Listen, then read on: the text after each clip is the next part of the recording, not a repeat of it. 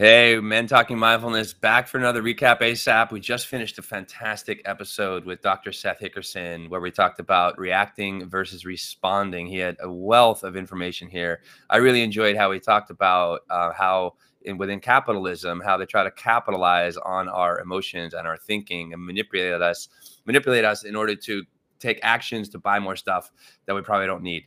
How about you, John? What are some things that you learned? I really love talking to him. He's such a powerful man. He's got great information, great energy, and just a desire to help people out, to help them live more fulfilling lives.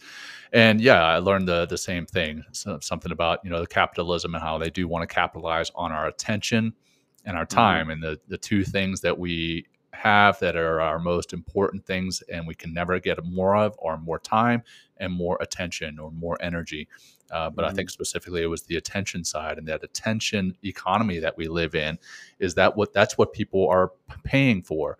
And then you brought this up, Will, is that there are two organizations or two spaces in this world that call their users, drugs, and what is it? Tech, right? Yeah, the tech industry, companies. Right? Yeah, the social media industry. They call the users. Like that's users. How they call it. They refer to their people as users, right. Rather than clients or those types of things. And I thought that was great. But also injecting that pause in between the stimulus, the thought, and then the emotion and the action. So stimulus, thought, emotion, action, STEA. That's what they teach at My Steady Mind, which is Seth's organization. Both Will and I are coaches with My Steady Mind. But the pause in between the S, the stimulus, and the T, the thought, how that can change your emotion and change your action so that you're more responsive and less reactionary. So you're living less in the red and more in that state of peace and fulfillment. And I just loved everything he had to say about all that. Back over to you, brother.